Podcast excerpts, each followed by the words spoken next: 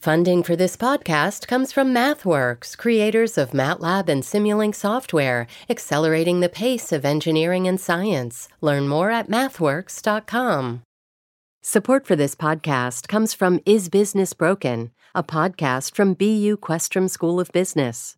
Stick around until the end of this podcast for a preview of a recent episode exploring the history of investors holding businesses accountable and the dawn of the ESG, or Environmental Social Governance, movement. Produced by the iLab at WBUR, Boston. Hey, folks, we're taking some time off from publishing our usual episodes during July. Call it the end of season one, call it summer vacay, call it Ben Amory, Paul, and Josh continue to work their butts off on future amazing episodes, which will be coming soon. The good news is we'll be dropping some snacks, if you will, into the feed every Friday, so you won't tweet sad emoji faces at us. This week we have an encore of one of our favorite episodes called Getting Home, with an update from the Redditor at the center of our story at the end. So don't go anywhere. Also, if you are looking for something new to listen to in between Endless Thread binge sessions, I highly recommend the show Welcome to LA. It's from the fine folks at KCRW and David Weinberg. Personal dream state stories about Los Angeles told wonderfully. Check it out. And stay with us for snacks and episode updates. New full episodes coming at you in August. Here's one of our favorites.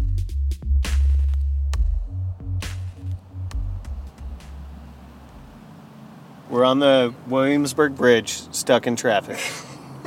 Going nowhere fast. Going nowhere fast. Here I am, sitting in a car with my partner in podcasting crime, Amory Sievertson. We just talked to Shane Correia for several hours. Mm-hmm. He has a So many hours. so many hours. We're sort of giddy because we've just been through this emotionally intense experience of listening to the life story of this guy, Shane, and we're still trying to wrap our heads around it. We found Shane on Reddit, and like so many of the stories you find on the internet, his story is almost unbelievable. Part of me still does not believe his story. That's how crazy it is to me.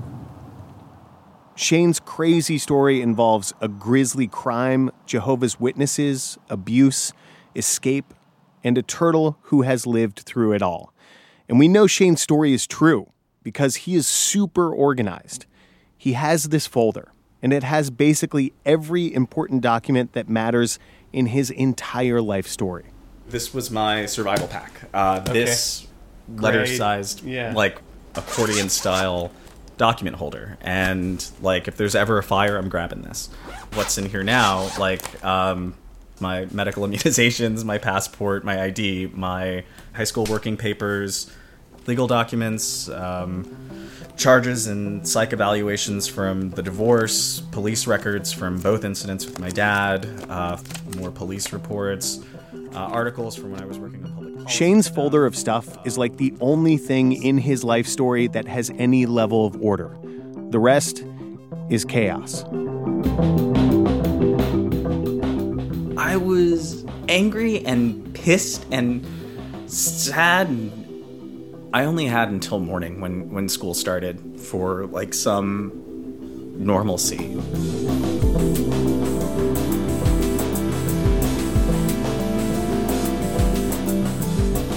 I'm Ben Brock Johnson. You are listening to Endless Thread, a show featuring stories found in the vast ecosystem of online communities called Reddit. We are finding all kinds of stories. We're going to listen to Redditors tell their stories. We're going to wade into the comments section. It's going to be great and weird and fun and hopefully enlightening.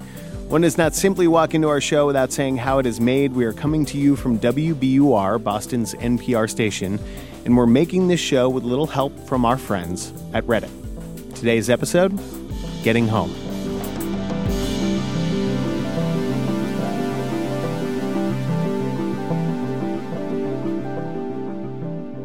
Hey, Amory Sievertson, producer of Endless Thread. Hey, Ben.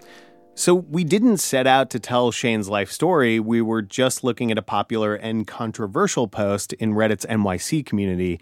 It was titled, Stop Giving Money to Panhandlers, Please. Right. And that post was made by this guy. When are we starting? Is it like now? my dad wanted to know like if it would be live or not. This is Josh Hoffman, known on Reddit as Sarah Mello.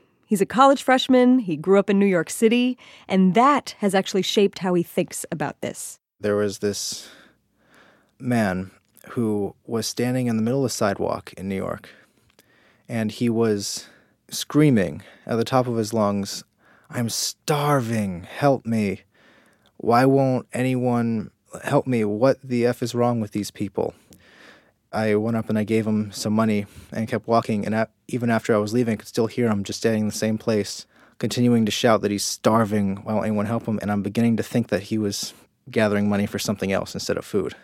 This question of whether to give money to people asking for money on the street, it's not surprising, but it's complex, right? Because even though most of us want to help, we're not sure if this is the way to do it. Yeah, and there was a lot of debate on Josh's Reddit post. Shane weighed into that debate, and his comment stuck out to us because he was speaking from experience as someone who lived homeless in New York. But when we called up Shane to learn more about his experience living homeless, we realized there was way more to his story.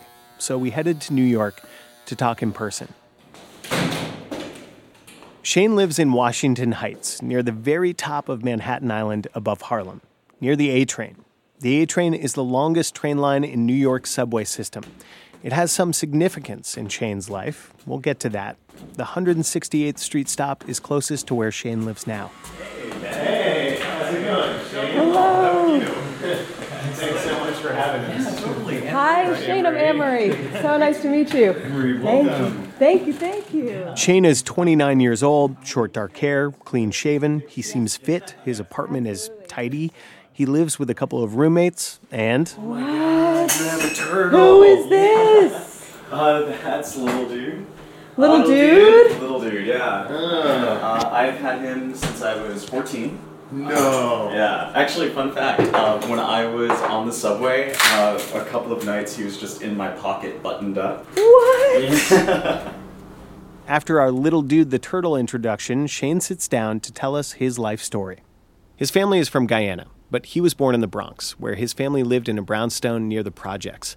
He went to Catholic school, St. Jerome. He has two older brothers and an older sister. His oldest brother, Steve, moved out when he was pretty young.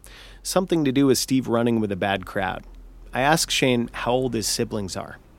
I, you know, I still don't know that. Like, um, so I Wow. grew up as a Jehovah's Witness, and we don't, we didn't celebrate birthdays. Wow. Uh, so- I did not know that about Jehovah's Witnesses. Oh yeah, no birthdays, no holidays. Like you know, Wow. preach the word of God, do memorial service. That's about it. So no birthdays, uh, none of those kinds of benchmarks, which are like I'm really obsessed with dates in terms of my catalogings. Yeah. So, uh, but that one I don't know. The more you talk to Shane, the more you realize his organization is level expert, even as everything else is kind of rough. Starting with the divorce of his parents when he's about four years old. It's a bad one. And some of the bad blood between his parents doesn't go away. And then like things just kind of ramped up, and all of a sudden we weren't spending nights in the house anymore. We were spending nights in hotels, and like my dad was upping his level of, of harassment against my mom. Okay. really messed up stuff like her brakes would get tampered with and just the sense of safety really deteriorated This seems like an objectively bad situation. But Shane's take? throughout the entire thing you know i'm like eight years old and i'm just thinking whoa we get to spend a night in a hotel like this is so cool um, So you were not really conscious of that. no I, I didn't know what was going on at all uh, which is kind of good It's tough to tell without birthdays, but Shane thinks he was about 10 years old when he and his mom go to live with his sister and her new husband in Washington state. They're in a new unfamiliar place, a new church, or as the Jehovah's Witnesses call it, a kingdom hall. It's a lot of change all at once. and that's where things got weird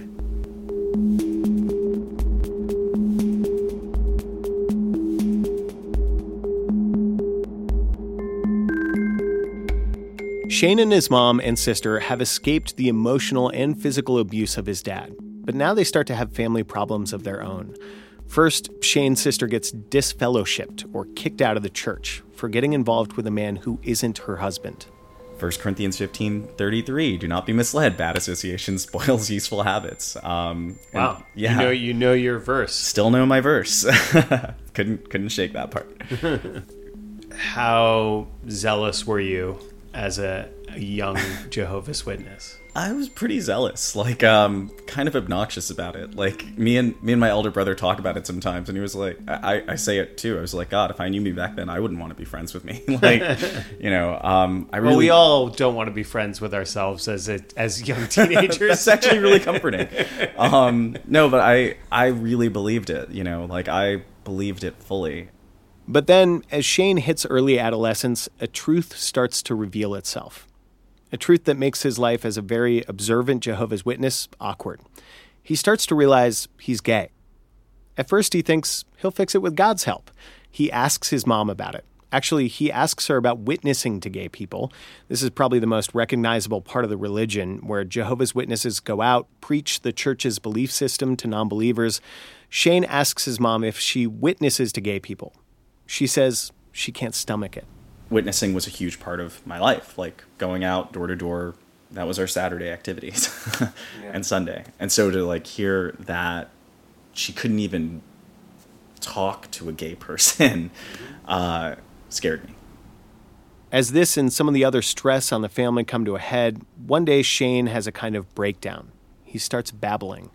Someone calls an ambulance one of the EMTs was like, "Hey man, hey man, be a man," or, or like man up or something. And the moment he said that, I just started freaking out, and they like had to take me to the hospital. Shane gets discharged pretty quickly. Not much comes of that visit, but eventually he does something really unfortunate. One night, my my mom was home. She was scrapbooking uh, in the living room, and I saw her, and I really wanted to tell her something. I didn't know what, but something. Yeah. Um, but I, I didn't know what to say. So, you know, I took a bunch of her pills from the bathroom and I went into my room and just started popping them. yep. Um, and then I don't know what went through my mind, but I just got really scared. Uh, and and so I um, so I went uh, into the living room and very calmly. Uh-huh. I was like, "Mom, I just took a bunch of pills and yeah. Because Shane tells his mom what he's done, they get to the hospital in time. And shortly after this adolescent brush with death, Shane learns something that gives him hope. There are other gay people in the world thank God for AOL and those free CDs because like my mom was not going to pay for the internet. So like you know she'd pay for phone, she would not pay for internet, but AOL kept me online. Um, I, Why do you say thank God for that? Be, because if it were not for access to an outside opinion, I would probably be a repressed Jehovah's Witness somewhere or or dead. um, because wow. of, yeah, um, you know, first it was like realizing that there were other people like me, mm. um, that there were even other gay Jehovah's Witnesses. like, wow, uh, was flooring. You know, just to say this out loud, mm-hmm. we're having a really serious conversation, and I respect that. But also, there is nothing more redditory than to say the internet saved me. yeah, I guess so. Uh, but it's true. Right? Yeah, yeah, no, totally. I mean, the first thing that I, I remember seeing that was totally not Jehovah's Witness sanctioned uh-huh. was uh, Lil' Kim's How Many Licks music video. I've been a lot of places, seen a lot of faces. Uh-huh. Oh hell, I even fuck with different races. A white dude. And I was like, oh my god, like uh the world is really different. Um, and so, you know, at some point, great video. I know all the words. Um, I will not sing them, but I know them.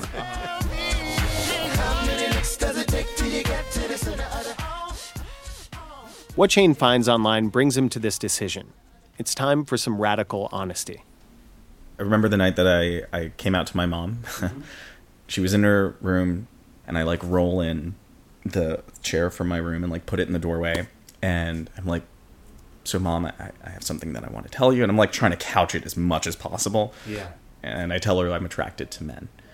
Um, not that I'm gay, not anything like that. You know, mm. I, I, was actually hoping that she would like take me to the elders and like fix me. wow. like I couldn't do it myself. And she looked at me and she she said, "Why is it my children become my worst fears?"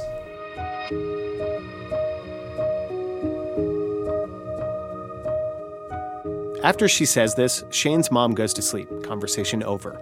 And not just over that night, like conversation over. She no longer asked me about going to the Kingdom Hall. Uh, she no longer asked me about school. She she didn't really talk to me. Uh, and, and again, she's really like I just want to reaffirm. Yeah. She is really trying her best. She is really trying, but like everyone's got a line, you know. Um, she couldn't handle it. And by the way, that really messed up thing Shane's mom says when he comes out to her that night about all of her children becoming her worst fears, it's referencing this whole other part of Shane's family story that is nuts. While all of this stuff in his life is going on, while Shane is grappling with his sexuality, what it means when it comes to this intense religious life he's leading, there's this other thing that happens. Shane's sister gets arrested for murdering her mother in law, bludgeoning her to death with fireplace tongs. And this murder is just like a sidebar to Shane's story about living homeless in New York City. Right now, though, Uh, could I have a cigarette on the fire escape? You want a smoke Like- break? Yeah, I yeah, do, yeah, you know? totally, totally. Shane needs a smoke break. Do you guys want to join me? Do you want- Yeah. Sure. Yeah. Uh, let me grab a jacket. Do you guys need layers or Can we anything? keep? I'll just put, pop my jacket. on. We will get to that story after the break.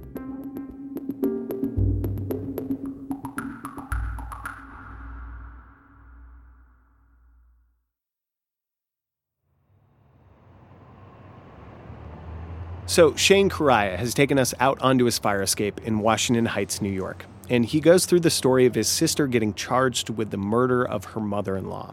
It's a long, weird, confusing story, and it's noisy on the fire escape, so I'll summarize.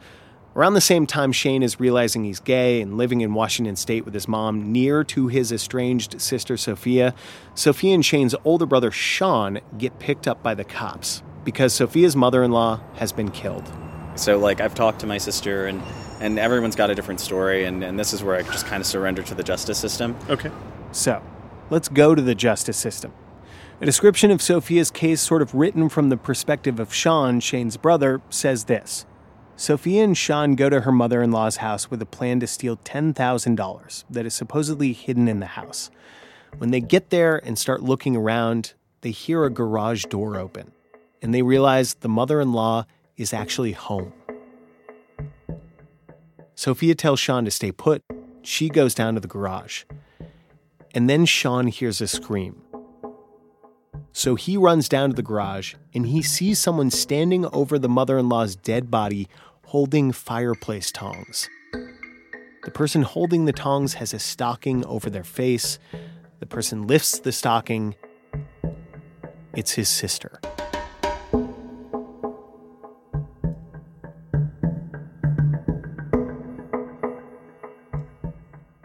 Sophia gets convicted of the murder. Sean is charged with assisting in the crime.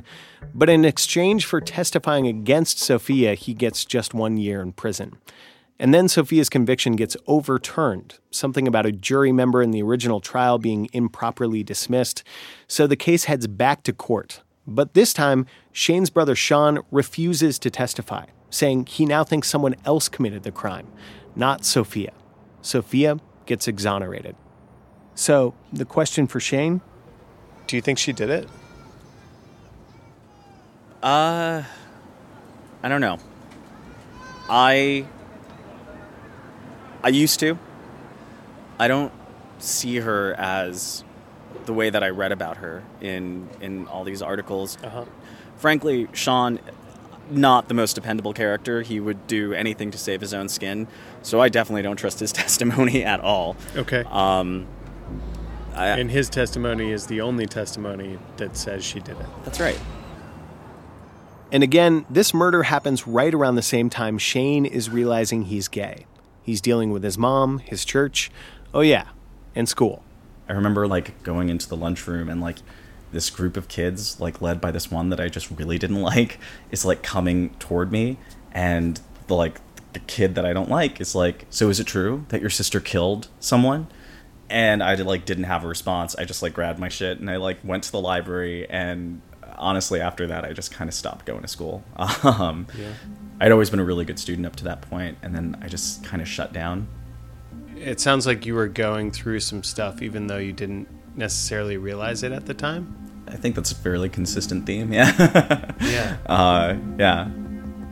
Imagine being 13 years old. Your mom's not talking to you, you're getting bullied at school, and to top it all off, your sister has been convicted of murder. What do you do with all that? Shane does the only thing he thinks he can do. He reaches out to the guy whose abuse sent him across the country in the first place his dad. And he's like, you know, you should just come to New York. You have a place to live. I was like, all right. And this is a guy that you don't really know since you were four years old. no, not at all. But like he's uh, your only option in some ways. Yeah, absolutely. The only things that I knew about my dad was like really bad stuff. Like my entire adolescence was spent ensuring that there would be no like Contact. yeah. And so I my mom doesn't even take me to the airport. By the way, this is around when Shane gets little dude his turtle, which is an interesting idea because he's had all these bad experiences with family that have taught him to fend for himself. But he wants someone or something to take care of in the way people aren't really taking care of him. And he's not just taking care of little dude, he's also starting to be responsible for his own life in this way that you wouldn't expect. For instance, after a few months at his dad's, he's like, wait, I should probably be going to school. I enroll in school and it was kind of like I got to reinvent myself. Like I didn't have the uh, the censor of being a Jehovah's Witness anymore, and I also didn't have to like hate myself. Like you know, the Jehovah's Witnesses were out of my life now, and my dad I did not have any sympathy for. So for him, like I really didn't. I know I, I still mean this. I didn't really have much concern for his feelings. Yeah. So, you know, I told him that I was gay, and at first he was super cool with it. He was like, you know, we will get through this together. Right. Um, but I was like, no, no, I'm like pretty, I'm okay with this now. like, uh, I'm gay. I'm Um, pretty gay, Dad. pretty gay, super gay here, Dad. Um, very quickly after that, that compassion started fading away. Um, Why? I think he started realizing that I didn't want to change. Like suddenly, uh, one of the first transitions was like I stopped being Shane. I was cocksucker or faggot or like mm. that. That was my name. Like from thirteen to eighteen.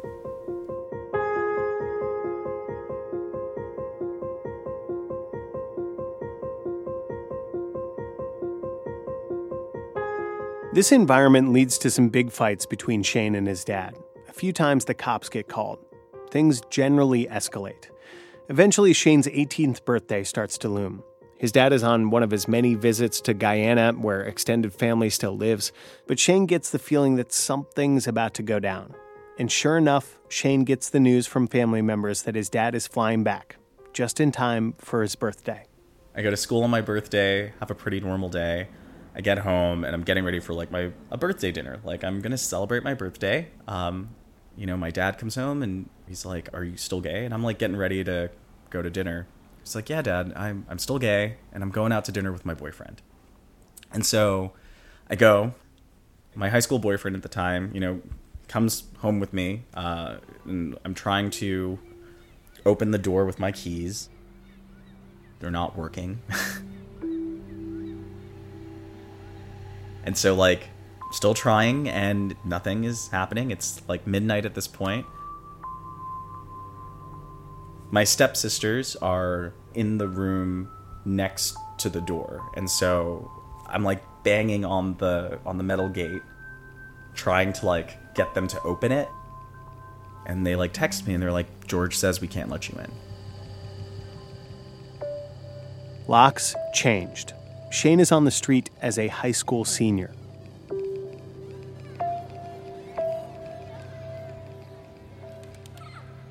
Shane goes to stay with his boyfriend and his boyfriend's mom.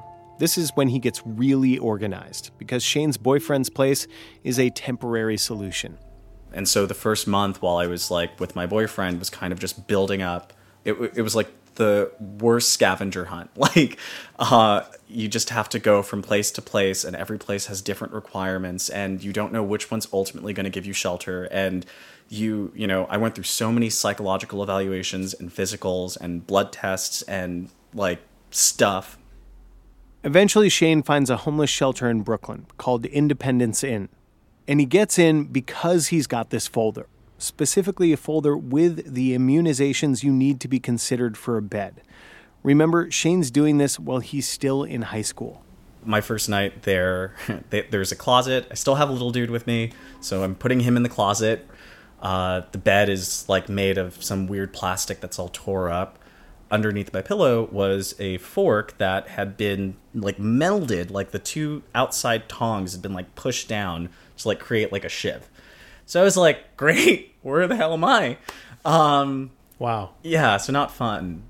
Shane gets a job. It's at a hair salon in Manhattan. Then one day, he and his boyfriend have a really messy breakup fight. Shane's late getting back to Independence Inn and he misses curfew. They're real strict about curfew. So I slept on the train. um, went to school, went to work, still got to earn that paycheck hourly. Um, you know, put little dude uh, in the teacher's sink when I went to work, put him in the uh, employees' lounge sink. People would feed him, which was great. There was only like two weeks left of the semester. And it was kind of just like every night trying to figure out like where to go, what to do. And, Mhm. you know, sometimes I'd like feel comfortable enough to tell my friends like, "Hey, you know, I'm super close to where you are because I have an event there that's going on tonight. Do you mind if I crash at your place?" Shane found solace in the things that were routine, his classes, for instance. But then he graduates. High school is officially over. That was when I actually got really scared because all of a sudden my day had time in it that I couldn't fill. Remember when I said the A train had a significance in Shane's life? Well, now the A train is his bed. This is maybe his lowest point 32 miles, stretching from the top of Manhattan through Brooklyn and out to far Rockaway, Queens. This stretch gives homeless Shane the best chance for almost two hours of uninterrupted sleep before he gets kicked off at the end of the line and he has to wait to get back on and head the other way. I just slept on the train until I needed to go to the first thing that I had to do. And that also starts interfering with work because you don't want to be the dude with the turtle in your pocket who like ruined your coat because he just shit all over it and like going to work um, in a rumpled suit because you have no place to put it and like that was when I actually started to feel homeless. Um, and and that's when I, I started telling my friends.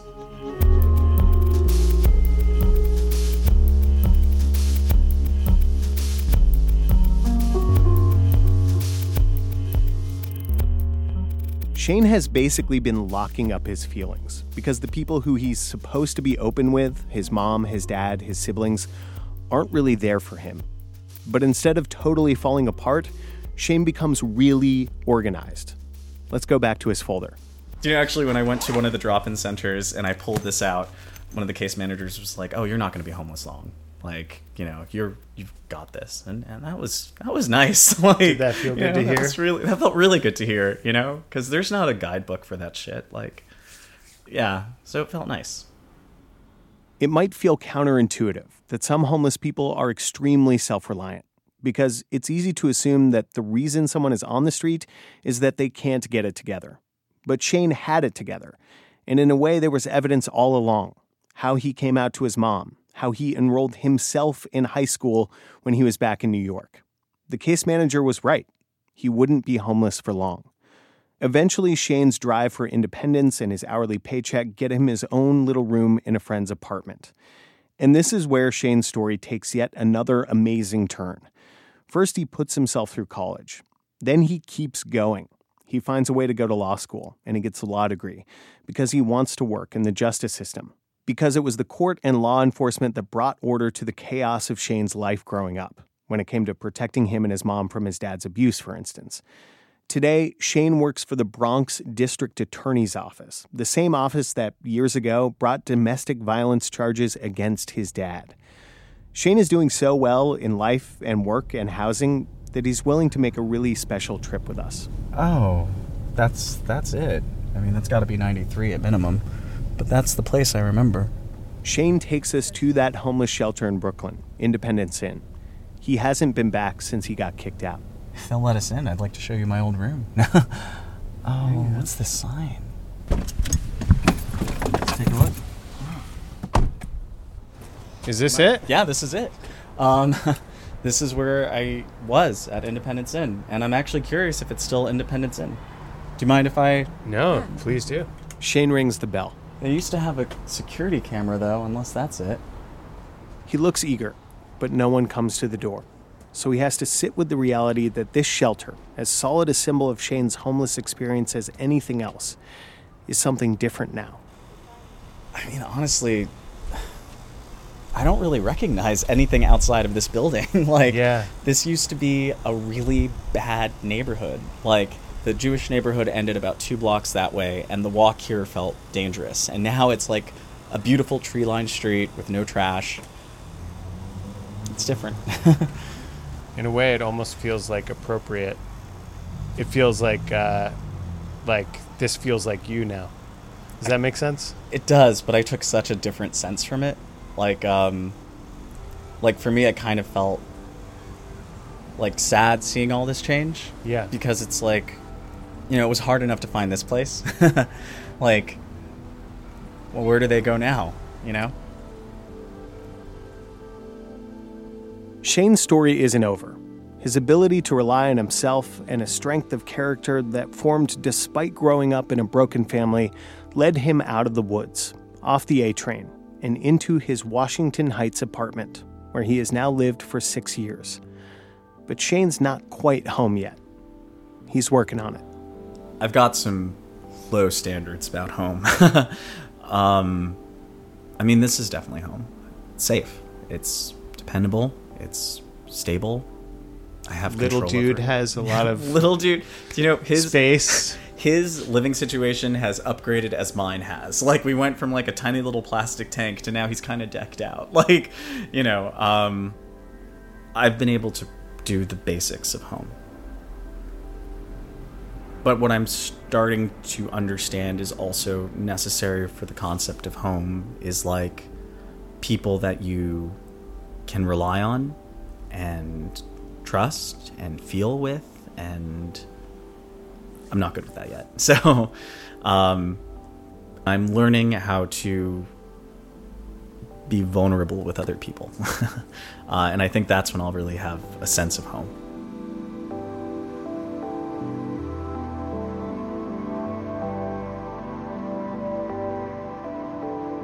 There's more in a minute.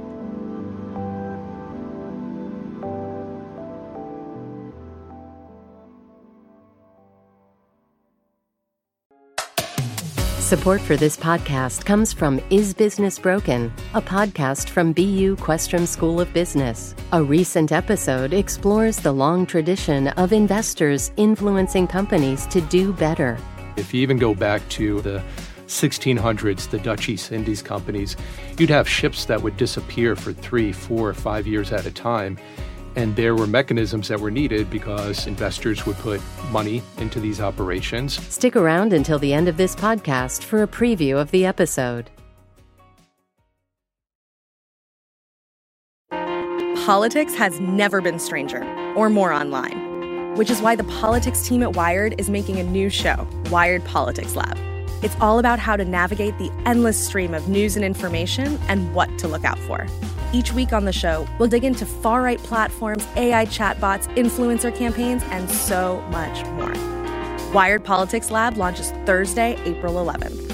Follow the show wherever you get your podcasts. So, Amory. Hey. Let's go back to this Reddit thread that started the whole episode, which is how we found Shane Correia from this thread.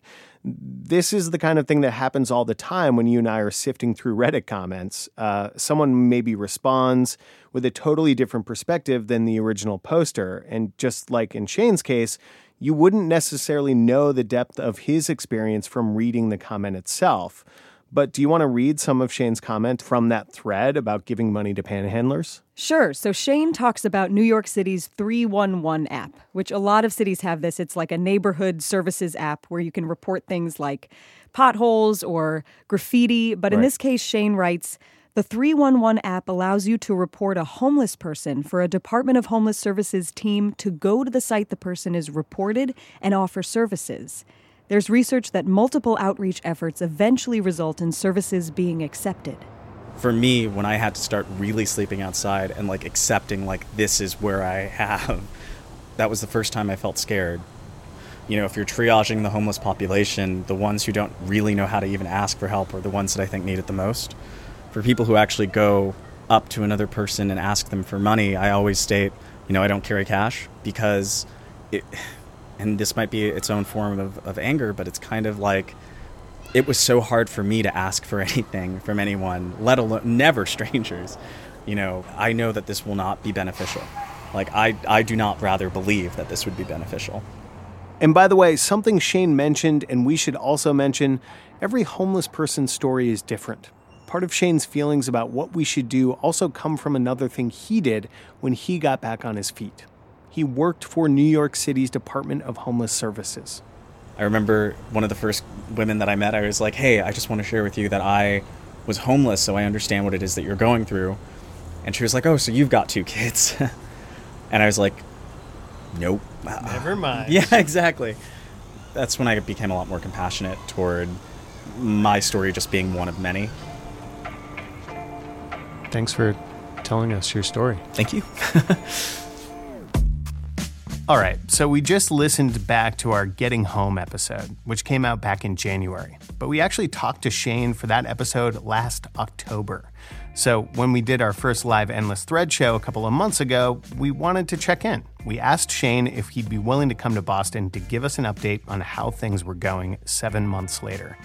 Here's an excerpt of that conversation.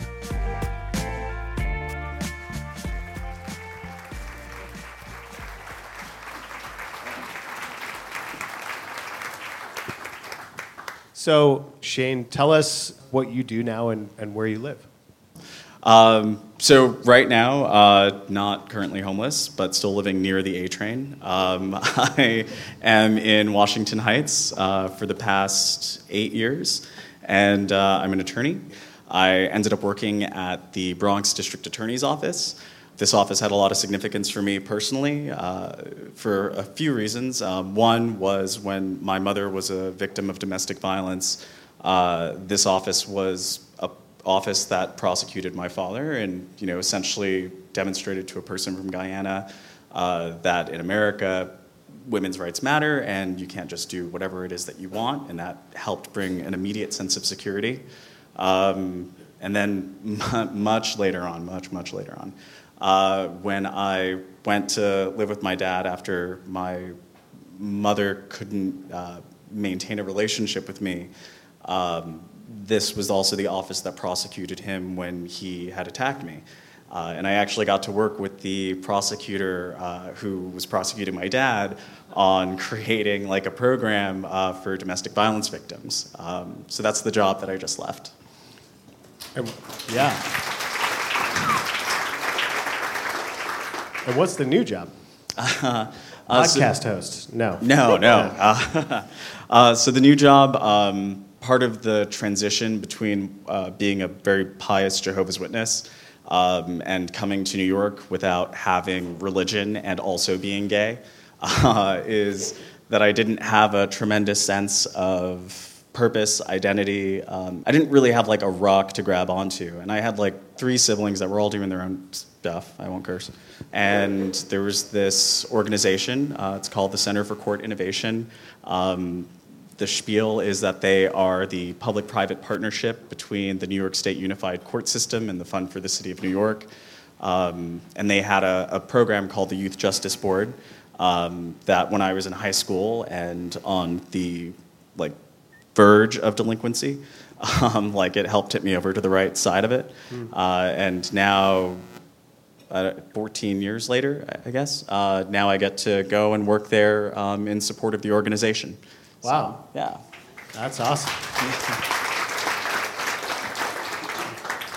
So this will have to be the abridged version of this story, obviously. But to go from sleeping on the subway to then putting yourself through college and law school, um, how did you do it? Denial. No. uh, um, so the how is is uh, pretty straightforward. It was a lot of planning. Like I'm a very meticulous planner, um, almost like we're a task list or blinders, and everything outside of that doesn't matter. You know, throughout this entire process, it was a matter of you need to get documents, you need to get your social security, you need to get your uh, driver's license. You want to go to college, you need to figure out ways to apply for TAP and Pell and get your override because you should have parents, so why don't you? Uh, It was amazing to me to learn, Shane, just like how organized you had to be as a homeless person to get into a shelter. Yeah.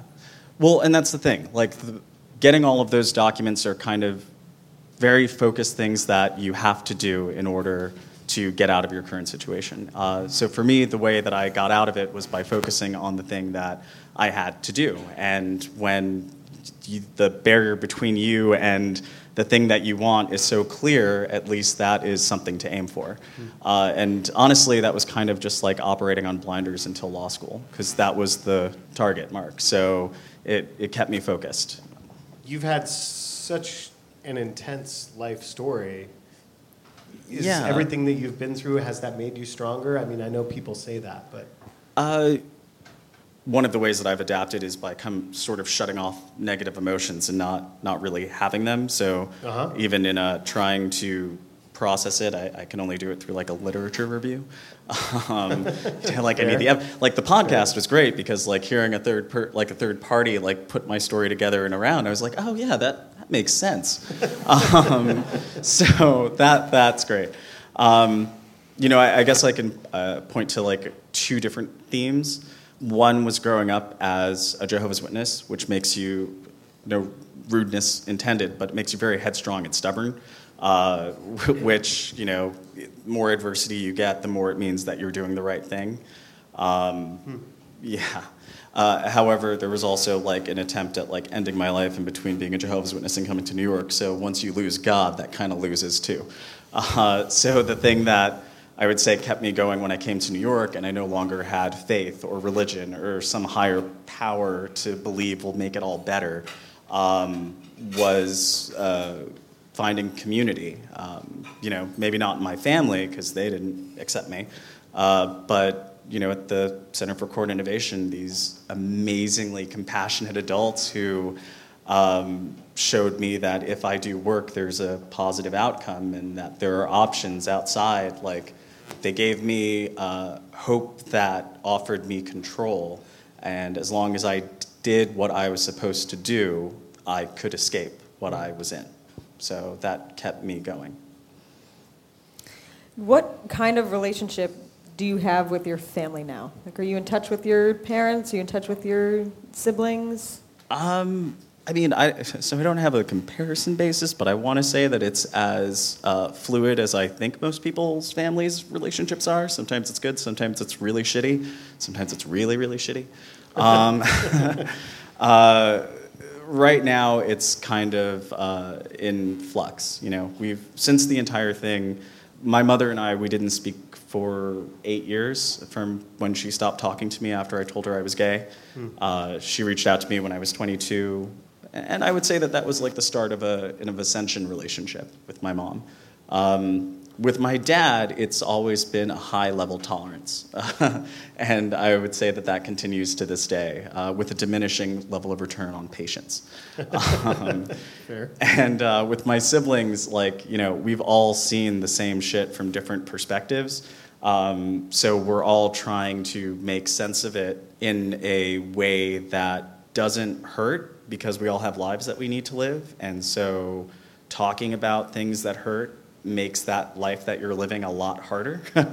uh, so it's kind of like finding um, appropriate paces to process some things so that we can continue to live the lives that we have. Do you feel like in seven months that you've found a, a different sense of what home is? Do you feel like you've made further progress on this idea of getting home and finding whatever home is to you now? Um, I think I'm definitely making progress. um, you know, like uh, for instance, I, I've, I, dating throughout this entire process, and all of a sudden, there's a public record of some shit I would rather hide until the very end. Trying to experience ongoing vulnerability um, and trying to continue to share and be open as things are happening um, is still something I'm, I'm very much learning how to do uh, and trusting other people with that kind of stuff when it could still hurt you uh, is is a challenge. uh, so I'm I'm working on it. How's little dude? Uh, he's good. His filter broke before I came here, so I'm waiting on a replacement. But um, otherwise, it's going to be an arduous process to clean the tank. But it'll he'll be great in like a week. Well, Shane, thank you so, so much for Thanks a lot. being Shane. here, Really appreciate it. sharing your story.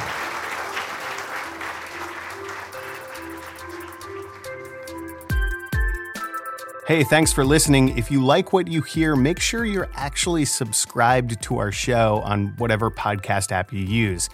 And write us a review on that app if you can. It helps other people find the show. And most importantly, tell your friends about us. We've released 25 episodes already, which is plenty for the Reddit or Endless Thread noob. Next Friday, we're going to be releasing a little experimental something we're calling Snack Time. What's that? Oh, I don't know. You'll have to listen to find out. Endless Thread is a production of WBUR, Boston's NPR station, in partnership with Reddit. Our show is a dream realized by Jessica Alpert, who, when we ask if she likes the episode we've put together, she sometimes says, WTF. Iris Adler is our executive producer, and she makes sure our stories meet the bar of mildly interesting. Mix and sound design by Paul Vaitkus and John Parati, who, when we're in the field recording, always say, Nature is lit. Our web producer is Megan Kelly, who looks at our attempts at writing web copy and goes, Aww. Michael Pope is our advisor at Reddit, and whenever we try to have a serious conversation, he's all, You, I'm a toddler. Our interns are James Lindberg and Josh Luckins. Our theme music is by Squelcher. Thanks to Redditor Kryptonian Germ for our artwork this week. On Reddit, we are endless underscore thread if you want to contribute art for an upcoming episode or give us a juicy story tip so we can tell it like we did today or even just say hey. You can hit us up there. Our show is produced by Josh Swartz, also my co host and producer, Amory Sievertson. I'm senior producer and host, Ben Brock Johnson. I'll let myself out.